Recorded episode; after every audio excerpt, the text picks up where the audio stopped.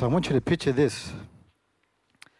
I'm 20 metres out on the basketball court from my hoop. Uh, basketball court is about 28 metres in length. I'm playing in Cairns for the Cairns Marlins. This is back in 1998. And uh, we're playing for the Queensland State League basketball title. The clock says five seconds to go. I receive the pass from my teammate. I turn and swivel to avoid the defender. As I'm about to let go of the leather sphere, I say a prayer to my Nana. I said to Nana, please make this go in 20 metres from the basket. so my hoop dreams began, as was mentioned before, uh, just over here at Daly Street, watching my uncle and my dad play. And um, later on at the uh, Marrara Basketball Stadium. Realising my love of the game, my father had a bit of a master plan to keep the local kids and myself away from doing bad things, you know, criminal activity and drugs and alcohol. His master plan was to put four basketball hoops up in the backyard. Two of these hoops were netball hoops attached to a board. One was a metal bar attached to a meat, like a butcher cutting board. And the third and the fourth one, speaking of criminal activity, uh, my best friend, John Boy Armat, Armat, rest in peace, he came to me because we, we, went to school in Millner, and there's a local, the local pub there, the Dolphin Hotel. Local people remember that hotel. He came running after school. He said, Timmy, there's a basketball hoop laying on the ground at Dolphin. All right, we need another one. We only got three, we need one more. so we both went around there, you know, nine, ten years old, and we seen it. Lay, it was laying on the ground. We didn't actually take it off. It was laying on the ground. It was meant to be. And we tried to pick it up, but we couldn't. Uh, so I told my grandfather the next day because it was actually heavy for us. Said, and my grandfather came the next day, picked us up from school, and we put that, that hoop in the car, and there was the four hoops. Um, so yeah, that's where my love of the game be- began, and, and, a lot of the local legends, uh, like Michael McLean in the basketball. I see his sister uh, Danielle here tonight would come around and play, and the and the backyard quickly turned from grass to dirt. So I'm playing in a local local high school basketball comp here in, in Darwin. I was actually watching, and then I got invited to play, and I ended up making the um, the high school basketball team. But there was only one problem. I was still in primary school.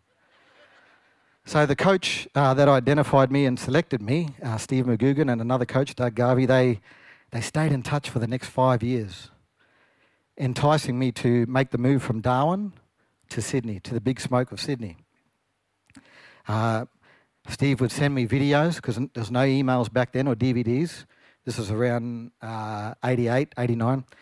Send me uh, videos and one particular video and other resources to try and better myself was one of Michael Jordan, uh, Come Fly With Me. And I used to wag school to go and watch this, watch this video. So I made the move to Sydney and I'm, and I'm waiting at the, at the um, baggage carousel. I'm waiting, waiting, waiting for my, for my bags to come out. And, and everyone said, oh, it's going to be hard, you know, moving away from home. And to this day, I was a 15 year old kid. I, I still haven't seen those bags. That's not funny. No, to this, and it had a lot of sentimental items, uh, like photos and, and stuff that I had in there.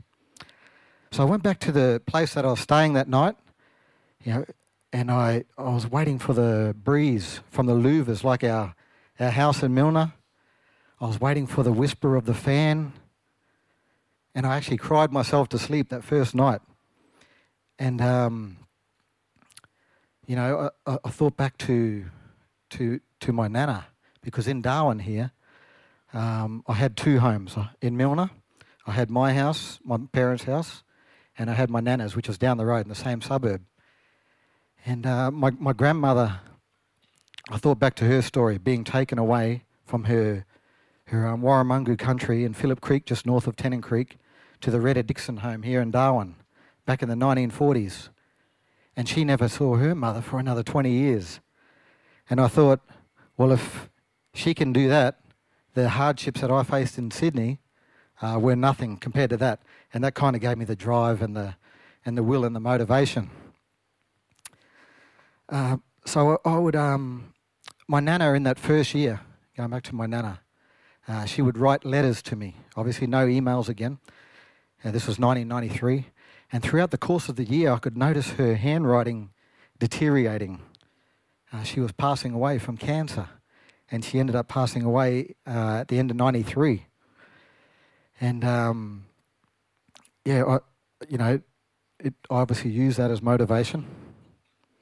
And um, I ended up making the move to Cairns uh, after that. But before that, um, I had this burning desire, so I'd take 400 shots every day, whether it be in my backyard here in Darwin when I could, or in basketball stadiums around Australia.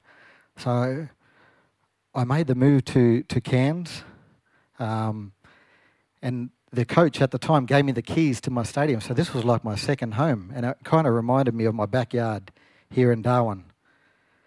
So I would go in there at night with the, my other teammates from Cairns, and we would um, we would shoot with no people in the stadium, just us and the hoop. So let me take you back to that shot that I started off with.